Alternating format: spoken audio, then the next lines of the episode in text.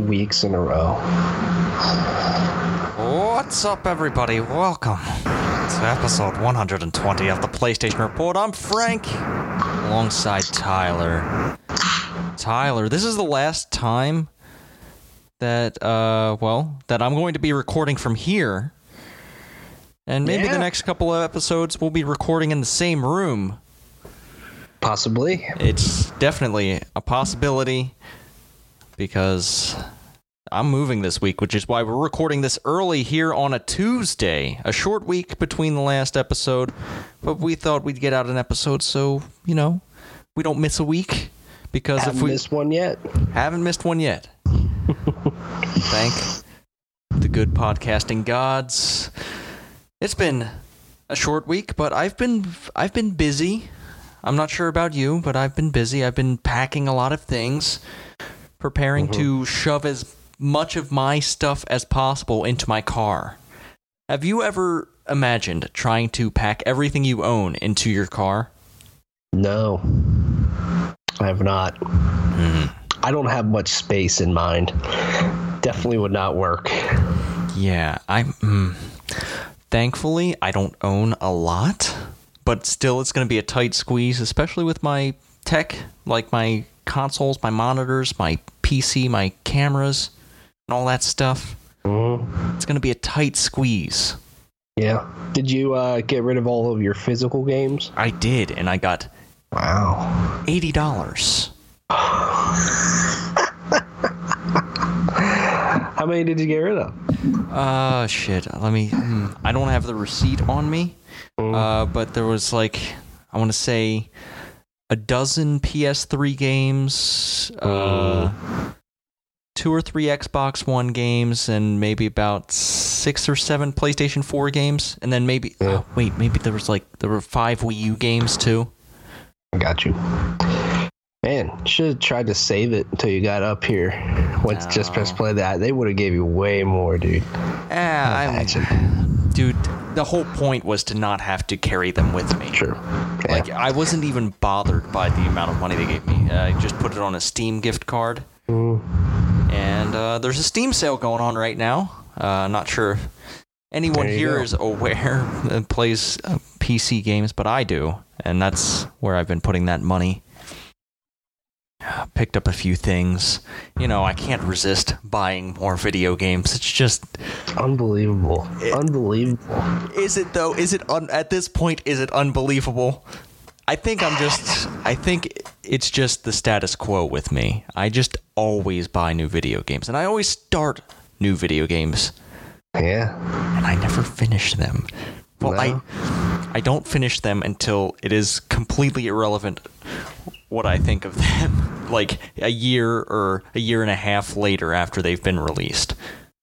Because guess what, Tyler? I started Nioh. I fucking started Nioh. How is that? Tell me about it. It is a good video game. People have talked about it in the same conversation as Souls-like games. And while it carries some of those mechanics, such as when you die, you have to go retrieve your shit from your last body. I forget exactly what it's called. I think it's called Amorite or something or something like that. But yeah, it's got those same mechanics, but it's got a lot more many more checkpoints. The combat seems a lot easier, at least early on. I've pretty much figured out all the enemies so far, and the boss took me about 3 tries. But the distance between the spawn and the boss was not that far at all. There were maybe 2 or 3 regular enemies in between me and them. So it wasn't a big deal to go back and try it again. I don't know. I feel it's very forgiving, and it's not nearly as hard as any of the Souls games, from what I've experienced. Yeah, from what I've seen in that game, it's way more intriguing. What's that? It's a lot more loot-driven, too. You get all these drops and shit. So, there is a way to grind your way to making it easy. Right. Yeah. I mean, I think you could say the same thing about Dark Souls or Bloodborne or something. I mean, it might be grindier, but I mean, you could spend time just farming the same shit over and over again until you level up 5, 6, 7, 8, 9, 10 times. I feel like in Bloodborne, like, I'm not saying Bloodborne's any harder, but I feel like it doesn't matter how much you level yourself. If you make a mistake, like, even though, like, you're gonna get punished. You're gonna get fucking killed, even by like one of those fucking flying crow motherfuckers. If one of those gets caught in your beak, and they're just little shits that take like one hit, but if you let one of them jump up on you and start pecking your eyes out, you're fucking done.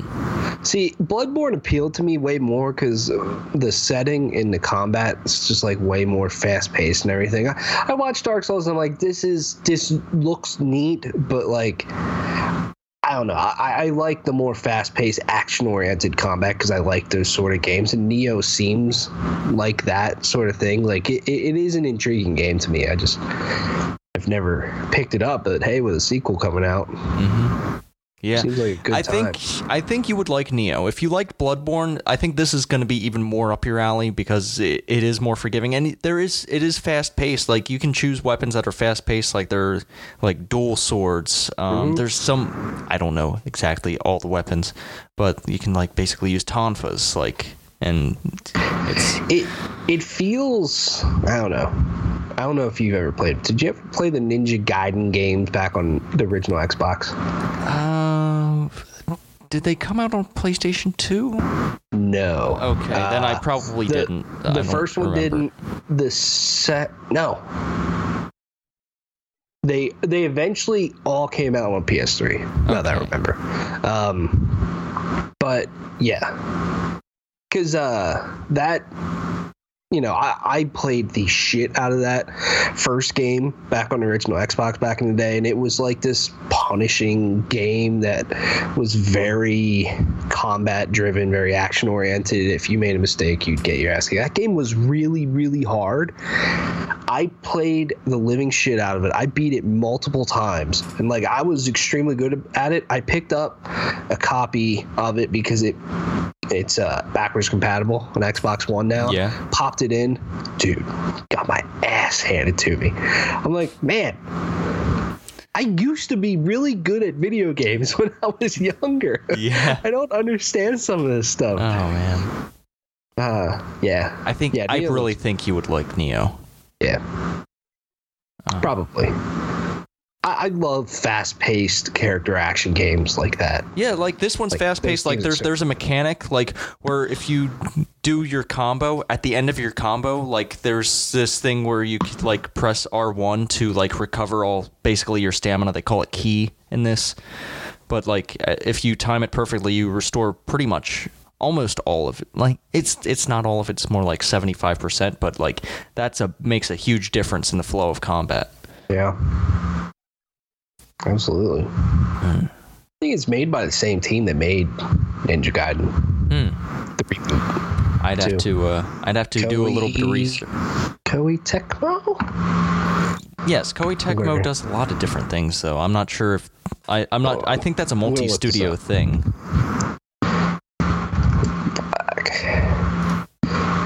We'll look this up to make sure. Make sure I ain't wrong. Team Ninja. That's what I'm thinking of. Team fucking Ninja. Koei Tecmo does the Dynasty Warrior games.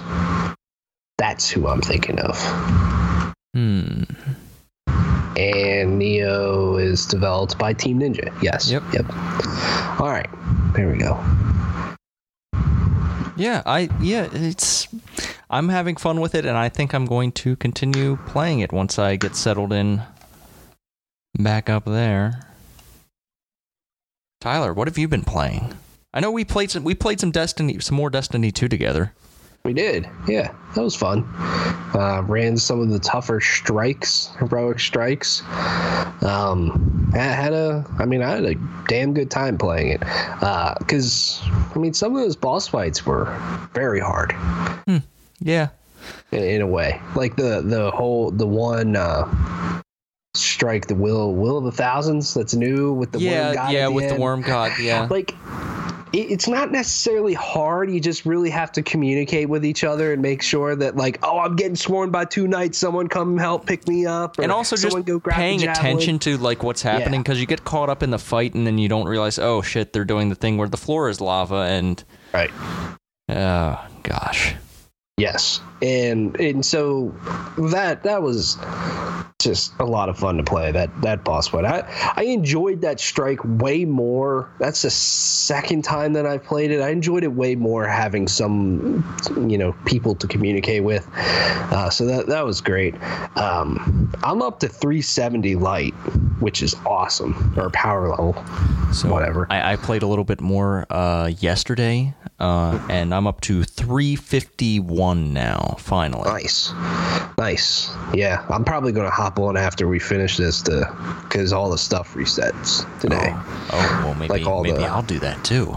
Yeah, I saw Keith is on, so maybe we can just keep it going and bang a ton of stuff out. But Iron Banner was back. That was fun to play. I had some really great matches in it. I mean, you and I played a few that were a little on the depressing side, especially the one that we were winning the whole time and then just got trucked at the end.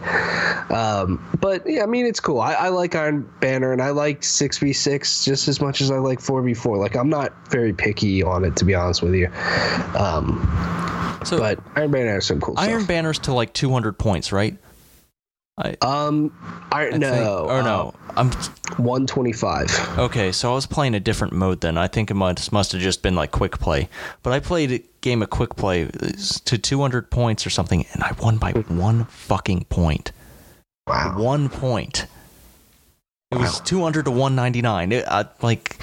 That's as close as it gets. Yeah, and see, I find that happens a lot more than other games in Destiny 2. Like, I feel like I have very competitive matches most of the time, which is cool. And I see comebacks happen more often too, which is also really good. And because I feel like if you go play, like, I don't know, Call of Duty, like, it's almost a one-sided affair most of the time. Like, the team that's winning is probably going to end up winning the match. The team that's leading the most, they're going to win. Whereas I feel like in Destiny, you could get someone going on a run. You could, because there's also strategy involved. Like, especially if you're playing Control, like, let's go get another point, and then I'm going to pop my super. I just take out three dudes.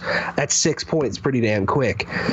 Where they're not, the other team's only going to be getting 1 point. Mm-hmm. So there's strategy there that I enjoy a lot out of Destiny's multiplayer. And yeah, I mean, I'm getting up there. I mean, the end game to me is doing at least a raid lair, and I would love to do a prestige nightfall just for the hell of it. I know that's probably going to be a massive pain in the ass. But the raid lairs, they're only like 2 hours long, pretty much. So it's not a massive affair like the other raids are, even though they're cool.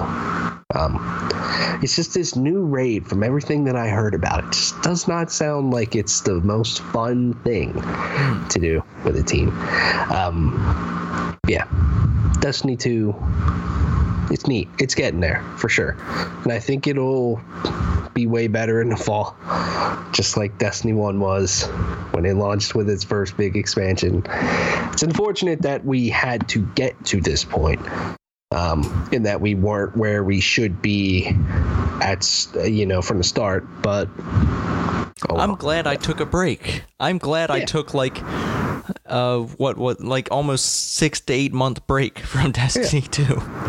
Exactly. It's not a game that you need to be playing literally nonstop. Like, I took a break from December to May. So, I mean, that's like, 5-6 months there. And, that felt really good. And it felt good to come back to it and just have fun, once a week, pretty much. Just say, fuck it, I'm going to just spend a few hours just playing Destiny tonight because that's fun. And now I'm done. I'm going to go do other things.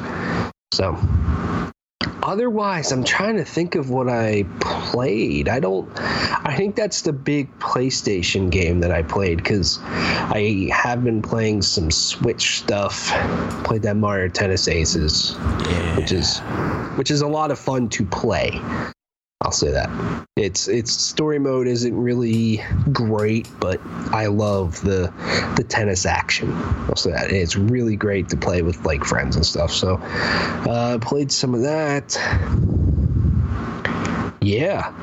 I've been watching a lot of stuff. Oh. I saw The Incredibles 2 over the weekend.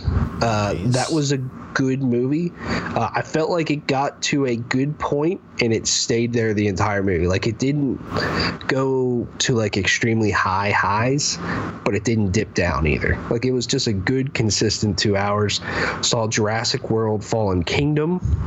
Oh.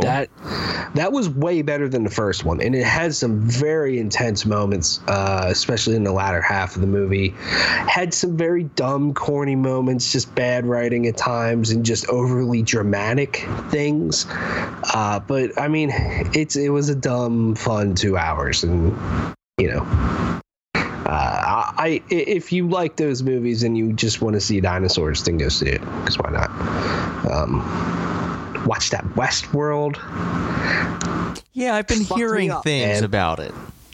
Yeah, like the season 2 finale fucked me up in that, like, I just kept thinking about it because it was so, especially the second half of it, was so confusing to watch at first. But then you finish it and you're like, what did I just watch? And you start piecing everything together and you're like, wow. That's pretty awesome. And the way that it leaves off for season 3 is like, it's a neat show. I think the first season is one of my favorite seasons of TV I've ever seen. And the second season was good, for sure. Yeah. Did that. Watched that Lost in Space on Netflix. Finished that, too. That's also very fun. So like I said, I've been watching a lot of stuff. Also watched Harry Potter and The Order of the Phoenix. Have you watched these movies? I have not watched the Harry Potter movies. See, I never did, and everybody always talks about them, so I'm like, fuck it. I'm going to give them a shot. They're all on HBO, every single one of them. I'm going to watch them, and I'm enjoying them so far. I'm not, like, the world is really neat. A lot of the characters are neat. I'm not like going to be turning into a Harry Potter super fan anytime soon. Like, I'm not amazed by it right now. You know, maybe when I finish all of them, because I only have 3 movies left. But yeah, it's fun. And I mean, right now I'm also downloading The Awesome Adventures of Captain Spirit, which I got to play like maybe 20-30 minutes of it before we started recording here. Yeah. How is it? I have a feeling it's going to hit a little bit too hard for me, because it's about this kid and his dad, and he lost his mother in a way, and and like there are parallels to my life that I don't like to revisit because it hurts. Mm-hmm. But I'm gonna go through it because I feel like I need to. Yeah. Maybe you'll come out of it, you know, obviously I don't know how it is because I'm just downloading. Maybe you'll come out of it with a positive experience or something. I hope so. Feeling like, better, you know, who knows how it ends. But it's a dad trying to do his best in like the worst part of his life. I got you. So... I got you. Yeah, and adult nods, especially at least with the Life is Strange games, they're not afraid to hit some themes that most games don't really tackle, you know, which I appreciate from that. I'm looking forward to playing that for sure. Yeah, there seems to be a lot to do in this. Like, a lot of it is, like, early on is there's a huge exploration bit where, like, it isn't really a story progressing much. You're actually just learning more about, like, this kid and his dad, like, just exploring the world. It isn't necessarily told to you directly. You have to go around, root around in some stuff, like there are like letters laying around and all that kind of stuff. But yeah, I think I really enjoy what that team does.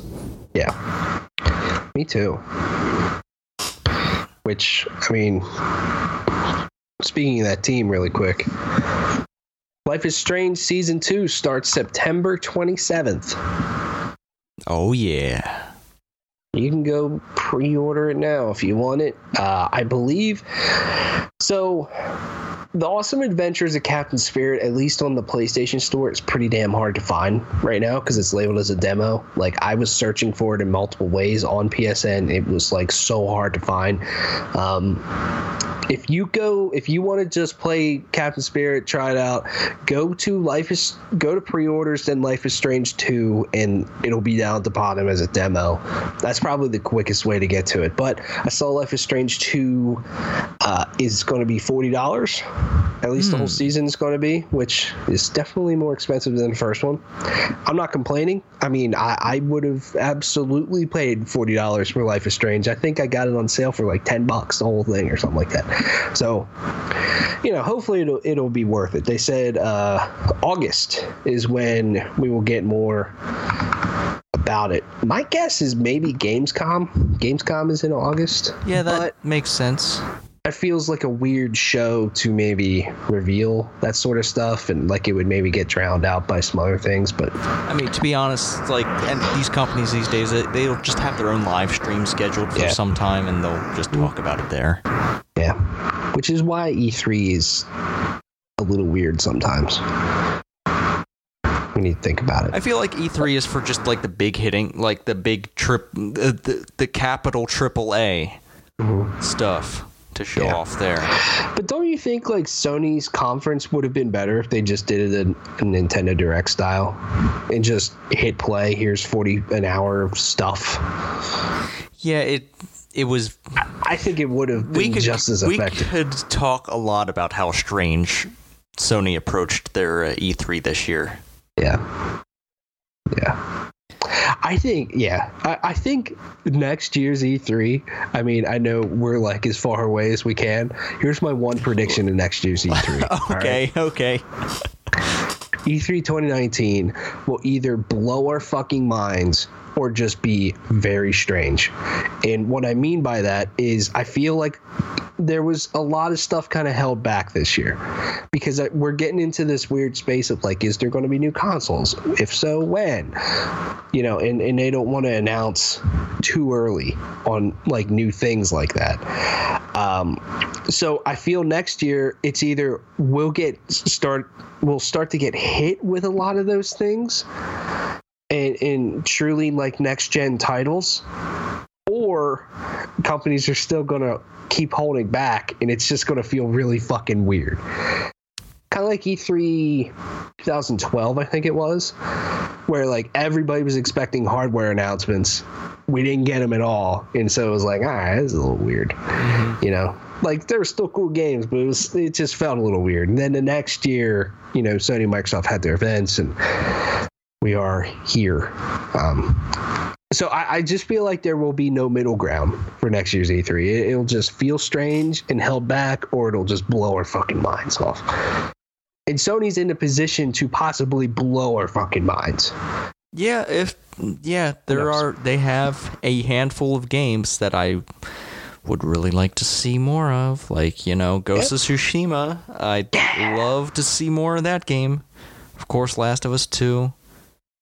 And then, you know, there's I think there are other things. I think, how many more years until we see? Next year would be early to see God of War stuff. Yeah, but the year after, but I could see them putting out just a cinematic trailer or some bullshit like that. Maybe. Do you think next year would be too early to see like a Horizon 2? Oh. Ooh. And then the sequel to Horizon Zero Dawn. I'm trying to think of... Why are we trying to predict next E3? We just got done with E3. Why not? Because it's always fun. Yeah. It's always fun to predict that stuff. and then just be wrong 90% of the time. Yes. Because we wish for things that just aren't going to happen. Mm-hmm. Like burnout. I want burnout. I'm never getting burnout again, and that bums me the fuck out. Nope, you're not. Oh, well. We're probably never going to get Final Fantasy VII's remake, but according to Square Enix, Tetsuya Nomura says it's proceeding smoothly. And that the reason we aren't seeing it is because of marketing for Kingdom Hearts 3 and other things. Final Fantasy VII Remake already was announced for PlayStation 4, correct? I remember like the announcement that it'll be on PlayStation 4. I don't believe that. I don't either. I really don't. Because I don't see this game being out till 2020 at the earliest. Maybe it'll be on PS4 still, but I feel like we'll at least have the announcement of new hardware by then. If not, the hardware will maybe be out. I don't know. But, yeah, it's not going to be a PS4 game. Definitely not. And he admitted that they probably announced it too early, but they felt like too many people were finding out in the industry that they were working on this game, so they announced it. Which, hey, all the credit for that. But at the same time, like, fuck. It's just so far away, it feels like. It's like Bethesda announcing Starfield or Elder Scrolls 6 to me. Like, it's so far away, and we're going to talk about it over and over again so many times. Well, at least they didn't put years on that, or at least they didn't even attach consoles to those games. True. Yeah, I mean, they did say next generation, so that is true. Yeah, I also wonder, like, do you think Final Fantasy VII Remake will still be episodic? Remember that? When they announced that? Yeah, I don't know. I really don't know if it will. I can see it happening, considering, like, how they experimented with it with Final Fantasy XV, adding like episodes to the existing Final Fantasy XV thing.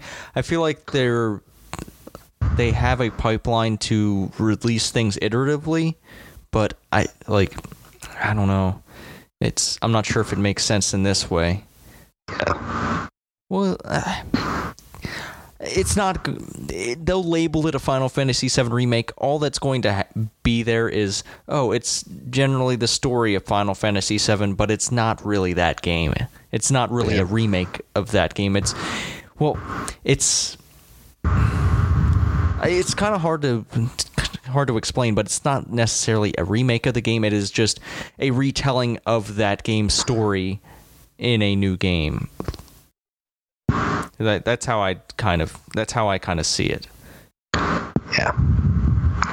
Yeah, and also, like, I know he's busy wrapping up Kingdom Hearts 3, but like, Nomura doesn't really ship a lot of games anymore.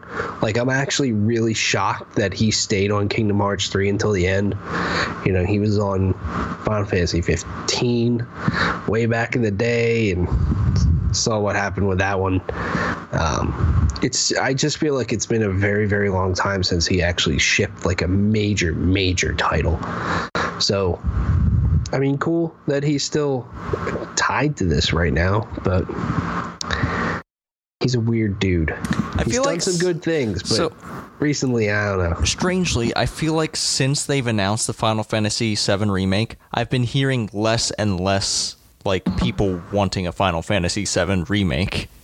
Yeah. It's really strange. I think also that footage that they showed, while cool, you know, there's a lot of people out there that probably still want it to be a turn-based game and don't want the combat to be like 15. I don't know. So I feel like that kind of hurt them a little bit. Yeah, but even so, I'm not even hearing those people say, "I want an old-school Final Fantasy VII remake." Mm-hmm. That's not a thing that I'm hearing from people. Yeah. Gosh, we got that footage at what, PSX? When was that? Was that 2016? Oh, was it 2016? Yeah. I was at that show and I still don't remember. I think it was 2016 that we got that, and it was like, wow, okay, maybe this game is going to be out a little bit quicker than we thought. And oh yeah, you're right, not happening. You're right. That was 2016 because that was the year that they ended by announcing Paragon, which R.I.P. Paragon. Yeah, that was a weird move. But Epic is doing just fucking fine. Yeah. Oh, God. Fucking Fortnite, man. I've been seeing people buying skins, not just entire skins, just buying, like, the helmets, the head skins for $15. Yeah. Those things individually are very pricey. Yeah, like... very pricey. Yeah. Gotta pay that Epic tax or... I don't know, man. It's very weird to me that those items are that expensive. Yeah. Especially considering, like, a lot of kids play this game. Right. Well, they want to also have you just buy the Battle Pass instead. Buy it over and over and over again. Mm-hmm. But then you buy the Battle Pass and you start buying skins, and then you get really into the rabbit hole. And then you realize that, oh shit, I associated this account with Sony, so I can't play on other. Yeah. So you're screwed. Yeah, we already talked about that last week, but damn, that situation sucks. It does. And it's not even like you can you can't even disconnect your profile and then use that. Nope. You just can't do it. Nope. It's your account is tainted by being associated with a PSN account. Yeah. Lame. Speaking of tainted things, Telltale's old engine finally going away in favor of Unity, a more commonly used game engine. I'm happy to see this. Yeah, me too. At least Unity gets, updated and, it gets modernized, unlike Telltale's, like, whatever their proprietary engine was for it, which was chugging. Yes. Absolutely. And it's about time. I mean, it is time, and I'm surprised they didn't do this a while ago, but I feel like they got very popular, and then they just greenlit a shitload of projects, and they, obviously it would slow them down to changeover engines. So, but this is a good time to do it, and apparently their new Stranger Things game is going to be the first one to use their new engine. Unity. So we'll see what happens with that. Unity makes sense, very widely used, but Telltale just has not been doing good recently.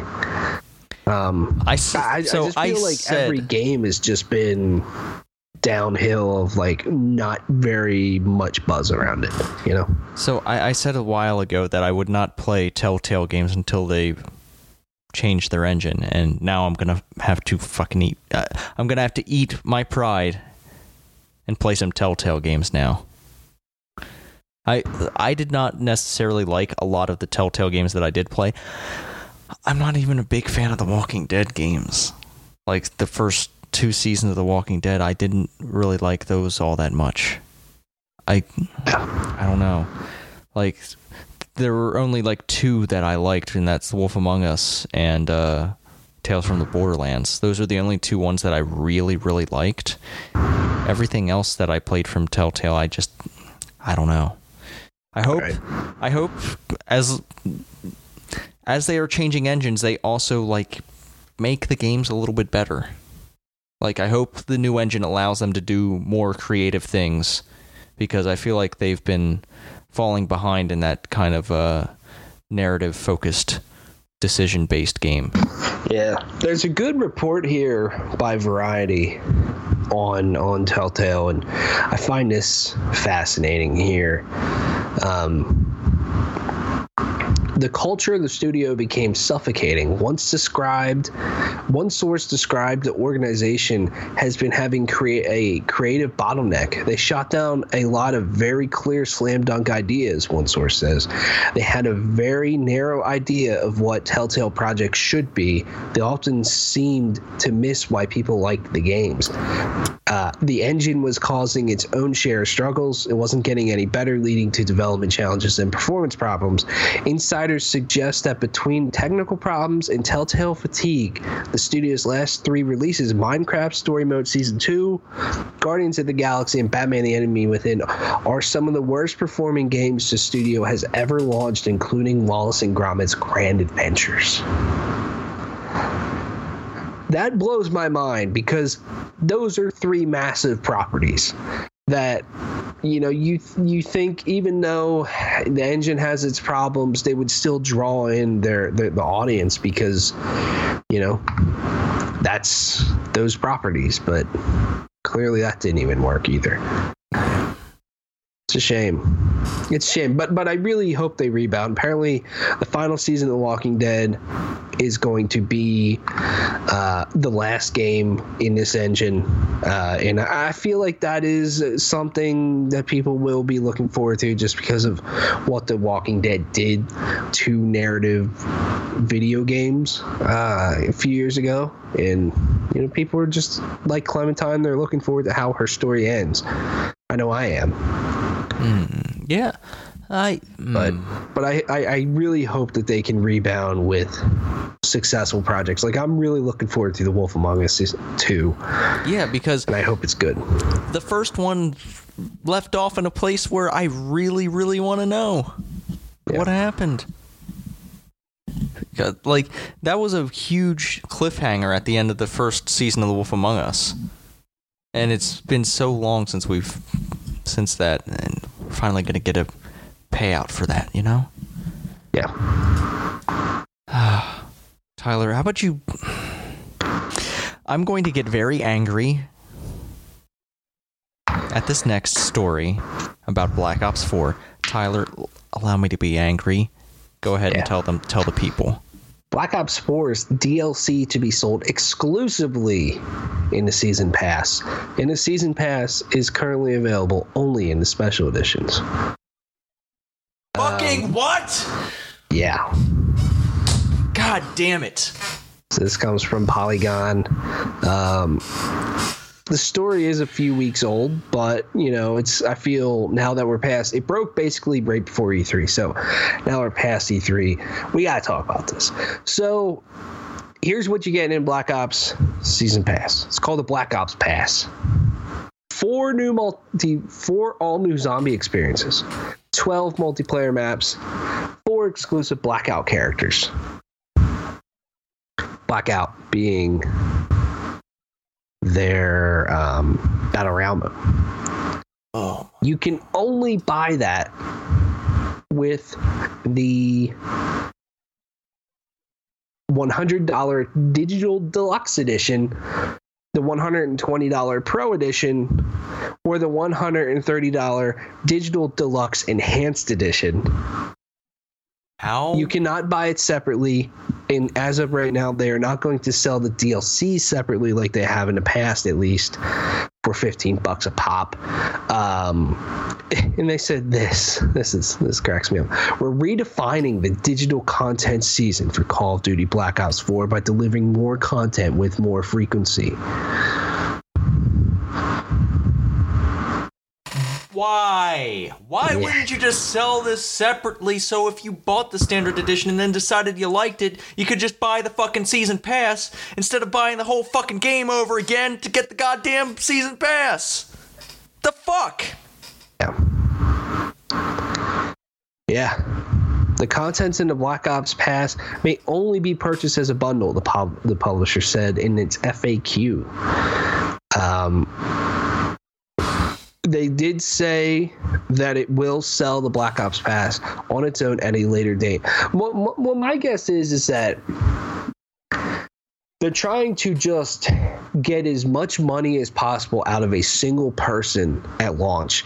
And maybe it's out of fear of we don't have as much content in this game. The people who like multiplayer are going to want more of it. They're going to want more maps. They're going to want more zombie experiences.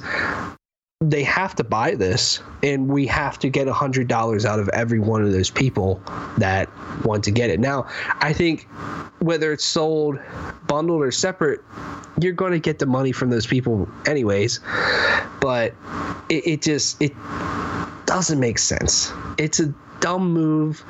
It's a greedy move, honestly. How the fuck do they think they can get away with this when Battlefield is doing literally the opposite? I know. When every multiplayer game is doing literally the opposite, I feel. And they're going to have microtransactions in it too, all that stuff. Why not? Loot boxes. They have to. They have to have it all in there. But, like... all the Battle Royale stuff, I think it's fucked up that they're selling Battle Royale, the characters behind, the character classes behind the season pass, you know, whether they're cool or not. I don't really care. Like, I feel like that stuff needs to be free. And we talked about this when they revealed Black Ops 4. Like, I feel they have to change their business model if they want it to have a thriving Battle Royale mode that's going to survive.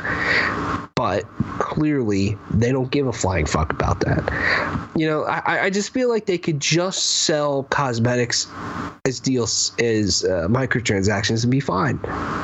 They would totally be fine. They could sell the game, sell those. Money in the bank, as the kids say. You know? It just doesn't make sense to me. It's just a short-sighted...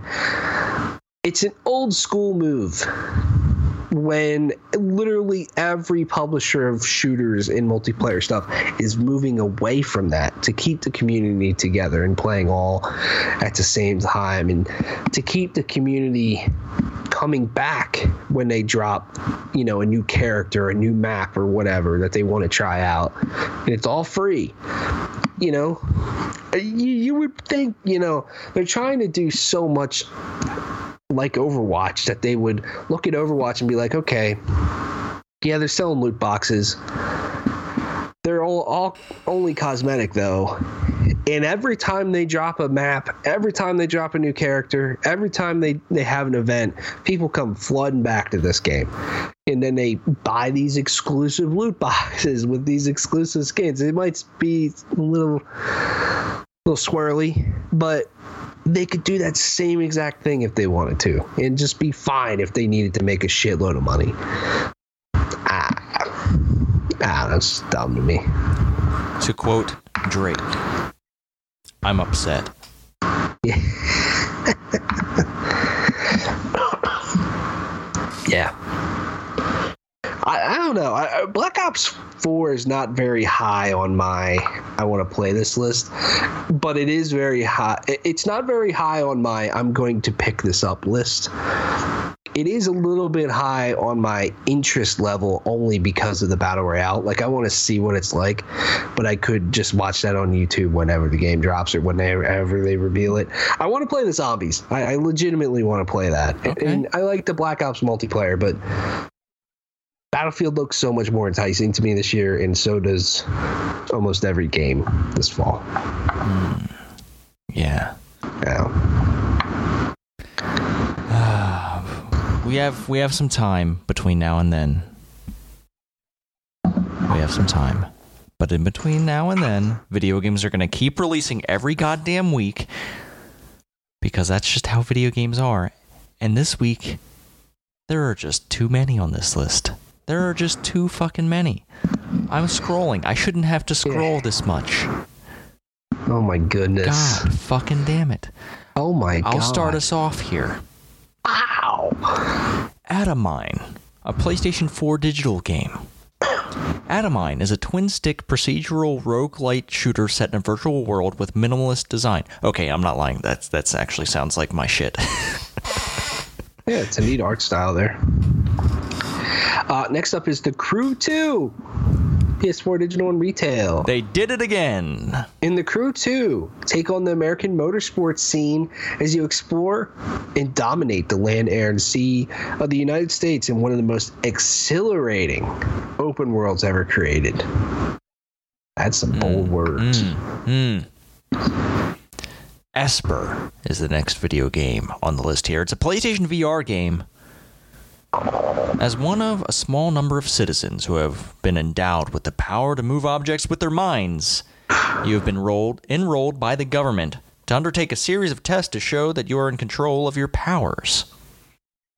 Sounds like Stranger Things to me. Yeah. Eventide 3. Legacy of Legends on PS4. Step into the shoes of Mary Gilbert, world-renowned botanist and guardian of the fern flower, to once again explore the mythical realm of Slavic fables. All right. Oh, God. They're re-releasing Far Cry 3. Sure. Far Cry 3 Classic Edition? Re-experience Far Cry 3 Classic Edition. Create your own adventure in a single-player open world island of danger and discovery as you journey through the dark side of humanity. Huh. I loved Far Cry 3, and that was a great game. I didn't realize it wasn't already on PlayStation 4. Yeah. Next up is Fighting EX Lair, PS4. Arika's classic EX characters come together once again for another intense battle, featuring the new Gyuji system that redefines the basics of fighting games. All right. Get ready for Grave Danger, coming to PlayStation 4. Wanted, dead and alive. I'm wanted! Wanted! Dante, Malice, and Elliot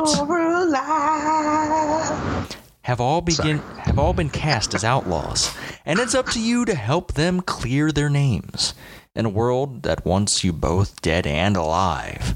There's no rest for the living and or the unliving. Next up is Hajwala, PS4. The best game in the Arabian Gulf enjoys stunts in drifting style called Hajwala. Customize your car the way you want and design your driver character as you like. All right. Next up is Ikaruga. Ooh. Ikaruga is a unique shooting game with white and black polarity. Switch polarity and absorb enemy bullets. Defeat 3 enemies of the same color in succession. Next up is The Journey Down, Chapter 2, PS4. Far below the noisy metropolis of St.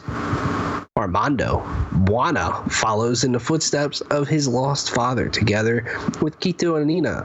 In their search for the mysterious underland, they discover a dark conspiracy shrouding the fate of Captain Kawanadodo.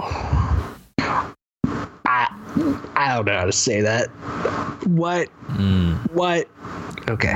Whatever. Let's move on. An old game now. Coming to PlayStation 4. The King of Fighters Collection, The Orochi Saga. A PS2 classic. Featuring most of the extensive King of Fighters collection ever. This compilation contains 5 complete games. King of Fighters 94, 95, 96, 97, and 98. Shit! Jump into the original King of Fighters story arc featuring the beginning of the series' most famous rivalry, the feud between Kaio Kusanagi and Iori Yagami. Sounds like a pretty damn solid collection. Next up is a game that's probably going to get people raging hard. Luminous Remastered on PS4. Luminous Remastered brings minimalism to the puzzle genre, where the fusion of light and sounds set the stage for a two-color falling block experience in HD and 4K. Give me that 4K Luminous. Yeah. Luminous, I feel, became like one of the defining games on the PSP when it launched. I'm going to play it again. I think I've played. Was it a PlayStation Portable exclusive? I thought it released on something else because I remember playing it and I didn't own a PSP. Good question. I'll look that up. Maybe it came to Xbox Live. While you do that, I'll read the next game. Next up, Hero. On PlayStation 4, fight, die, win, and probably die some more. Next up, Hero is a dungeon crawler featuring hand-drawn heroes that hack, slash, bongo drum, boomerang, and jet their way through the ventures. Through venture, not the venture. Capital V Ventures, man, that's a proper noun. What you got for me?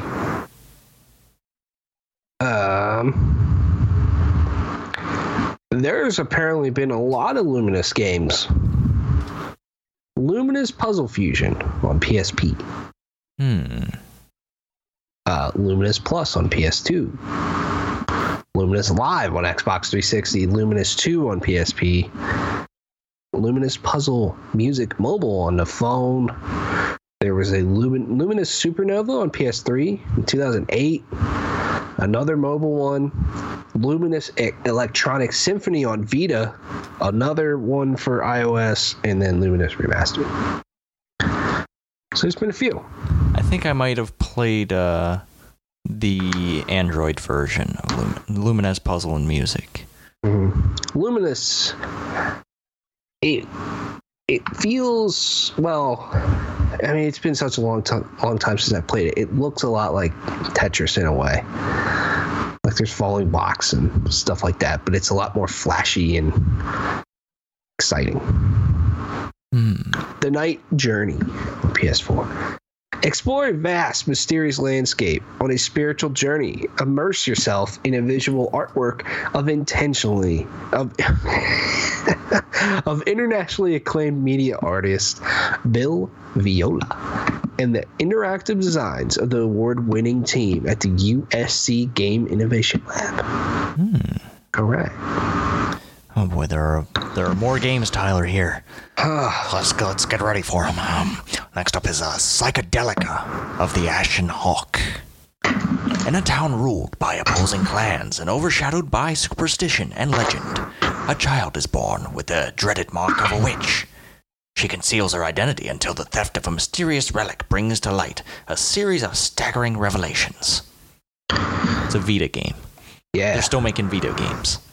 Them graphic novels, you know what I mean? Mm-hmm. Here's another Vita game, Rainbow Skies on PS4, PS3, Vita. It's all cross-buy. Damn. Rainbow Skies is a fantasy RPG with turn-based battles and a humorous story. Immerse yourself in a colorful and vibrant world filled to the brim with friends and foes, murky dungeons, turn-based battles, towns, shops, and everything else your role-playing heart desires. All right. Seems like we're getting some more role-playing here. Realms of Arcania, Star Trail. Star Trail is a remake of Realms of Arcania's classic sequel. They don't know how to do pluralize there, and that's no. Wow. This hardcore RPG features dozens of talents and spells, distinct races and character classes, as well as a challenging isometric turn-based combat system. All right. Next up is Salaryman Escape VR. Oh, yeah. Salaryman Escape is an edgy, satirical VR physics puzzle game where the player must use skill and tact to help a disgruntled salaryman escape his life. That's funny. That's a pretty funny idea. Yeah. Ooh. Slime Son Super Slime Edition. Slime Son Super Slime Edition includes all three major campaigns, as well as some brand new exclusive levels and features. I totally thought that was continuing there. Happy sliming, everybody. Happy sliming. This artwork just makes me very uncomfortable for some reason. Really? Just the faces, the colors. I don't know. Yeah. I'll pass. How about Super Kids Racing on PS4? Get ready for the ultimate racing adventure. Face 8 challenges with 100 different cars in a game that both you and the family will enjoy. Very kiddie-looking artwork, too. I love cars. I love engines. But I believe the heart is the only engine. Yes. And a bike is the proper vehicle. Yeah. Tour de France 2018 is out on PlayStation 4. Embody the greatest champions and hit the official track of the Tour de France 2018. Enjoy all the intensity of this legendary race. Attack. Follow the best trajectories and carry out the finest racing tactics to lead your team to victory and earn the mythical yellow jersey, LCL. Oh, shit. That's it. It's a lot of games. You can watch Isle of Dogs if you want. That has a really neat art style in it. How's that World Cup treating you? Yo, there has been some fucking drama in the World Cup, man. Like, has there? Whew, Argentina almost got knocked out today. That's what I heard. They just barely scraped in. Yeah. Shit, man. Like, the whole situation between the Portugal and Spain, like who was going in first and second, got really weird because of some very late goals that happened close together. Ooh. And some penalties that were missed or weren't given. Man, it's this is the greatest World Cup that this is the best World Cup I've seen. And just today was the first day that we got a 0-0 score, which is the longest it's ever taken for a 0-0 score to come in. So there have been a lot of goals this World Cup. Wow, it's been exciting to watch. Yeah. I've not really watched any of it. I've just heard a lot about it. The games are all on at like 8 in the morning. Yeah, that's what happens when it's on the other side of the world. Yeah. They gotta put it on for me, man. Yo, I play at 7 at night over there. Yeah, shit, like, man. Who's the team to beat? Who's the best team? It's hard to tell. It's really hard to tell this year. Like, Germany doesn't look like themselves. France looks like they're just there to, like... France looks like they're there just to take care of business. They aren't there for flair or to beat teams by a lot of goals. Mm-hmm. So, they're my team. They're my pick. I think they're going to win it all. But, man, there are a lot of teams out there performing very well. Mexico is performing extremely well. Yeah, it's going to be a very interesting... tournament once it comes to the elimination stage. Yeah. How's the United States doing? Not in it. They fucked up their qualifying. That's totally on them. Yeah. Will we be in it? Because 2026, which, my goodness, 2026. Yeah. Yeah. The host nations will automatically automatically qualify. Oh, okay. I didn't know that. Okay. Yeah. So will we be in it? Do you think we'll make it 2022? I hope so. After being embarrassingly not making it this time, I hope they get their fucking act together. There are a lot of young players that I've been watching, especially in the MLS, that have been developing very well. And I feel like in 2022, they're going to be in their prime and they're going to... That might actually be our year to make it pretty far in the tournament. That and the 2026 one. Like, we're primed to... The United States men's national team is primed to do very well in those tournaments. Yeah. I would love if we got our shit together and whooped some ass in the football. I mean, it is a really neat tournament. You know, it has an Olympic-like feel in a way because it only happens every 4 years. It's a lot of different nations all over the world competing at a high level. Like, it is neat. I feel like there's a lot of drama in the World Cup, like between like different teams. Like, there are a lot more rivalries that come up in the World Cup than you traditionally see in an Olympic scene. I wish, like, I know they have, like, the FIBA, but I wish that was, like, a bigger deal for, like, basketball. Because it would be if it wasn't just America winning. Yeah, I know, exactly. Like, I wish with like their third string teams. Yeah, I wish more teams could compete in that, because that would be really cool. It's funny because like we dominate that one, but we get our fucking ass kicked when it comes to the FIFA World Cup. I don't know. Yeah. I feel like soccer is just the sport that most of the world is on board with. Yeah, it's kind of weird that it's like not super popular over here, but like it's everywhere else. It's getting there. Like fucking ESPN bought all the time. You know, it's big when ESPN fucking bought the broadcast rights for almost all the MLS games. Like there are like a handful here or there that get sold off to Univision, but most of it is broadcast by ESPN with their new ESPN Plus subscription thing now, which really pisses me off. Yeah, but I fucking sub to it because I want to watch it. How much is that? Watching my New York Red Bulls. Oh shit! I didn't look at the price. I think it's like between $5 and $10 a month. Oh, okay. That's cheaper than I thought it would be. Cool. Speaking of things we're watching, I just finished up Dragon Ball Super. Yeah? And how was that? Holy hell. I want them to make some more seasons of Dragon Ball Super. What's the difference between Dragon Ball Super and Dragon Ball Z? So the new animation, the new art style I like better. I feel like it's a lot sharper. This is all new stuff. Yeah, this is new-ish stuff, like within the last 5 years recent. Okay.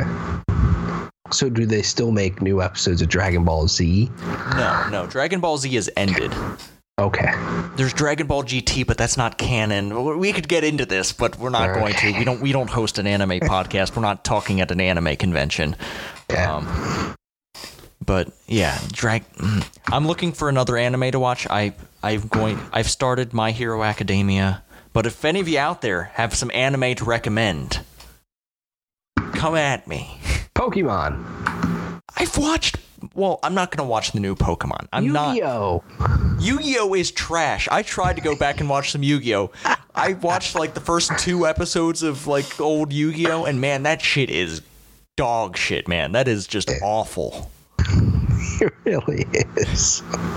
Like, I remember liking it, and now I don't know why I fucking liked it. Mm-hmm. Ugh. I bought so many goddamn cards, too. Fuck. I know, me too. So useless. So fucking useless. Yeah. That's going to do it for us. We'll see you next week. It's going to be a little bit longer interval between episodes because of, doing a Tuesday show. But we'll have plenty to talk about. We will probably be in the same room. We'll see how that goes.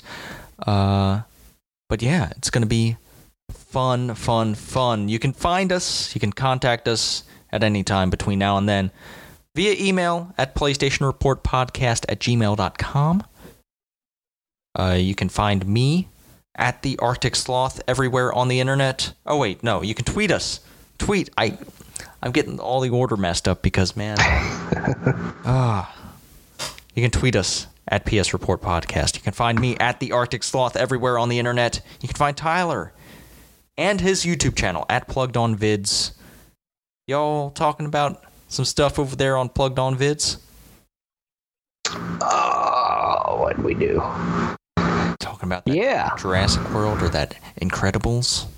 Yeah, we talked about that. We'll talk about the new Bullet for My Valentine album. Comes out on Friday.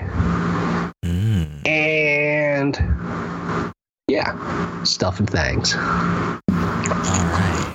Yeah, go check that out. We're going to go play some Destiny 2. So until next time, be good to each other, play your video games, and pick your ass. Fuck your cats. What the fuck?